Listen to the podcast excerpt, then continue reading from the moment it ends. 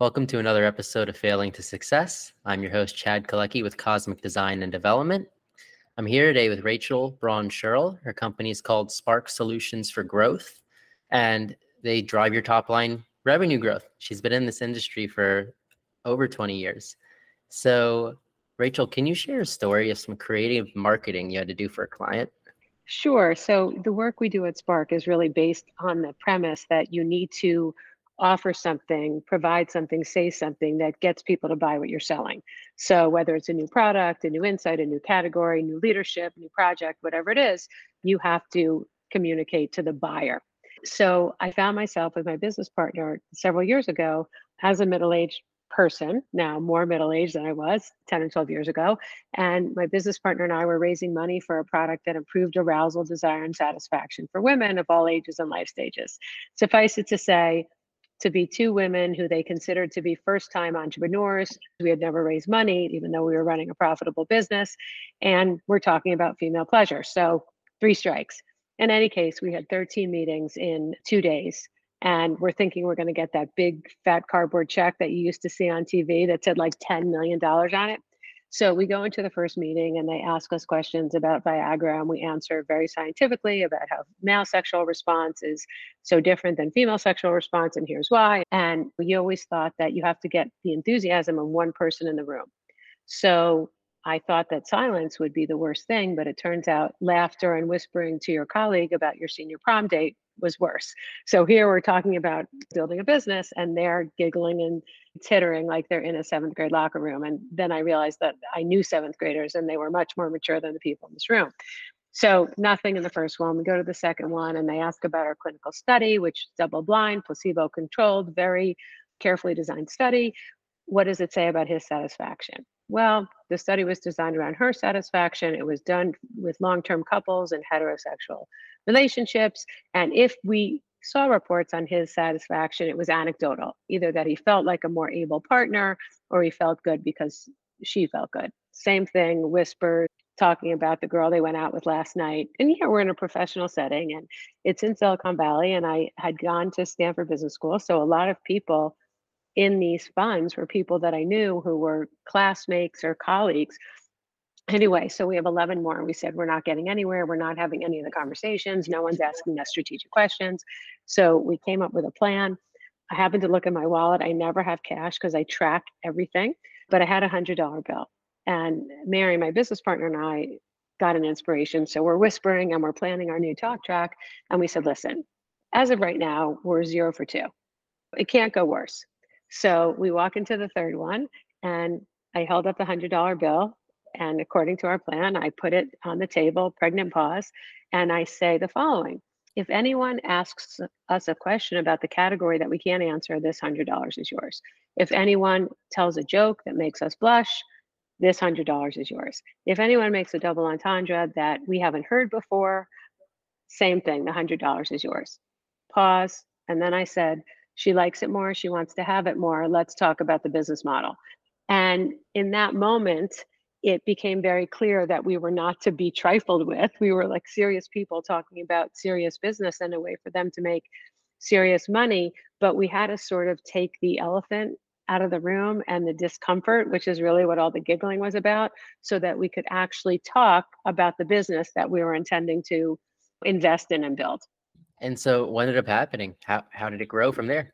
Look, the story would be great if I walked out there of that one with a huge cardboard check, but we wound up over the course of our fundraise, raising over $20 million in venture capital. So we did learn to do the pitch. We had a VC who had stepped up early on and was our partner, but it certainly helped to sort of make sure that we had no embarrassment because it's already embarrassing. No one likes to talk about this stuff. Apparently, we do and it just sort of made it easier for them and if you give them a chance to laugh that opens up the room and you can actually have a conversation about who is our target customer where are we distributing what are the what are the uses of capital going to be and so on and so forth. So yeah ultimately we did and we were one of the first products out there that improved arousal desire and satisfaction for women. That's amazing. So where did you go to next after that venture? So we we were really early. We exited the company in 2013. We had done a lot of things spectacularly well and a lot of things spectacularly poorly. We sold the company to a specialty pharmaceutical company and I said I had been consulting for large companies for a long time, J&J, Pfizer, Merck, Bayer, Allergan, and I really liked the space and I really felt like I had an aptitude or comfort level in the space. So I really just stayed building businesses large and small in the space from menstruation through menopause and I spend a lot of my time I do a fair amount of speaking in the space because it's critically important for it to grow and to get attention. And there are a lot more voices in the conversation, which is amazing. But I really like the challenge of figuring out how to offer solutions in certain cases where there were none before, and in many cases where there are now better solutions.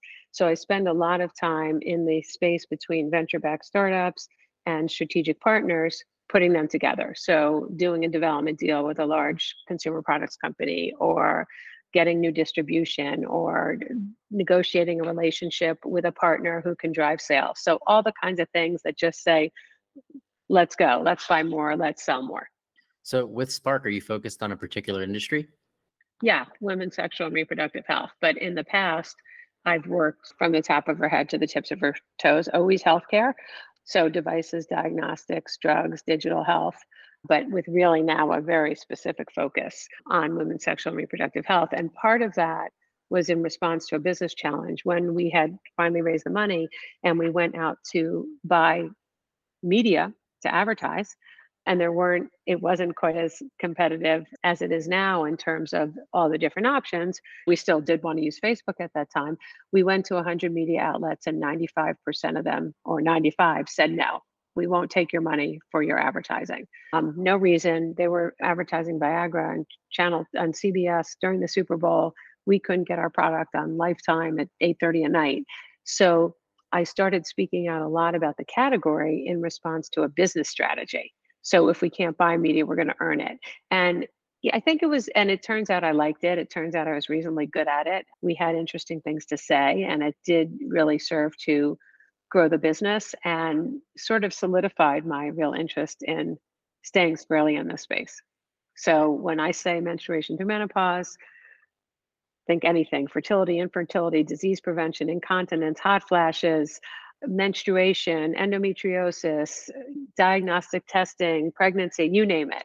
So historically, we have referred to women's sexual and reproductive health as what you would say bikini medicine. So the breasts and the female genitals. And now a venture capitalist, Manisha Gaya in 2019 created a whole new paradigm, which is we look at women's health in three buckets, things that affect women only, things that affect women primarily and things that affect women differentially. So only you have to have the reproductive organs to have issues with your ovaries or, or challenges with reproduction or endometriosis. Things that affect women differently, 80% of the autoimmune diseases women experience, women experience more migraines. So there's just some categories where women significantly over index in terms of in terms of prevalence and catastrophically under index in terms of investment. And then the last one is things that affect men and women differently. And the two best examples, I think, are heart disease, because the signs of a woman having a heart attack are quite different than a man, and COVID. When you look at those early stats around the world, women had much greater survival rates than men. And I think that created a lot of interest to figure out why that was and how to make sure that everybody was living as long as possible and responding to this. But that's really when I talk about that world that I'm in, it's not narrow to me, it's extremely broad. Yeah, it definitely is quite a broad range of companies you're touching through doing this. So, have you seen a lot of client growth over the past few years? Oh yeah, I mean, when I when we started, there were very few people talking about it. Now, even just yesterday, it's like the best day of work for me. I walk into an event and there's a hundred people all focused on talking about how to grow different businesses. So there are tons more companies, literally thousands of companies. There are a lot more investors who either invest in diverse founders, specifically in women, women of color, or even specifically in women's health or sex tech. And there's a lot more noise. During COVID, as many negative things has happened, it, it changed the conversation. We were having conversations about intimacy that we weren't before because everybody's trapped in their house. And we heard two extremes during COVID. I'm home all day and night and it's through the roof. And the other is now I'm a teacher and I'm working and I'm cleaning my house. I don't even have time to think about that. So we saw the two extremes. You know, one of my favorite examples of how much it changed is New York City put out a guidance that said, you are your safest sex partner.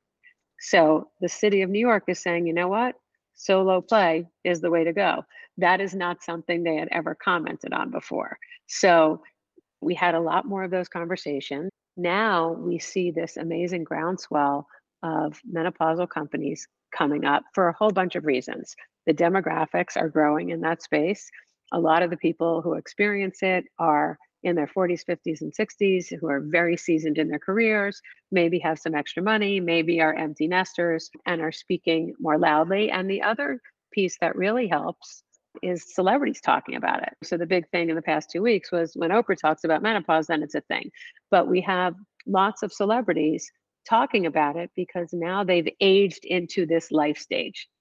And then the last piece I'll say is I think there's been a lot of conversation around what we've done for fertility, infertility, pregnancy, family planning, the young tech companies with the young employees said we have to find a way to keep them. Let's start to offer these benefits. We're at the very, very, very, very beginning of seeing that for menopause. 20% of the workforce, 20% of the menopausal workforce thinks about leaving their job in the next year. And so if you think of that, if you're 40 and you've been working your whole career, or you're 50 or older, you're probably at your greatest value to your organization.